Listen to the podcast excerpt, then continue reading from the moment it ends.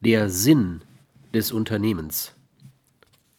Es geht um die sinnstiftenden Ideale des Unternehmens.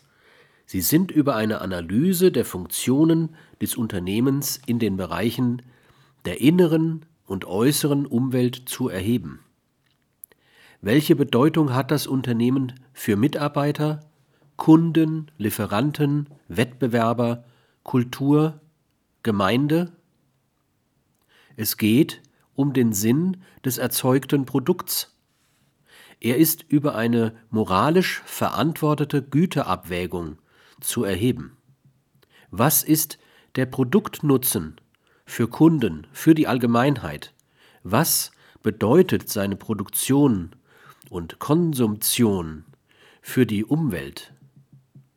Welche Gefahren sind mit Produktion und Konsumtion verbunden? Es geht um den Sinn der Arbeit. Er ist über eine soziografische Analyse zu erheben. Arbeit hat zwar auch einen äußeren Sinn, etwa Geld zu verdienen, die Familie zu ernähren, einen angemessenen Lebensstandard zu realisieren.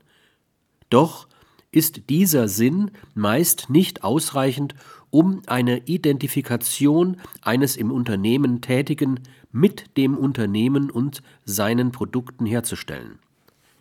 Dazu bedarf es eines inneren Sinnes. In Frage kommt etwa Arbeit als ein Aspekt der Selbstverwirklichung, als ein Aspekt der Verantwortung gegenüber Menschen, als ein Aspekt der Nutzenstiftung.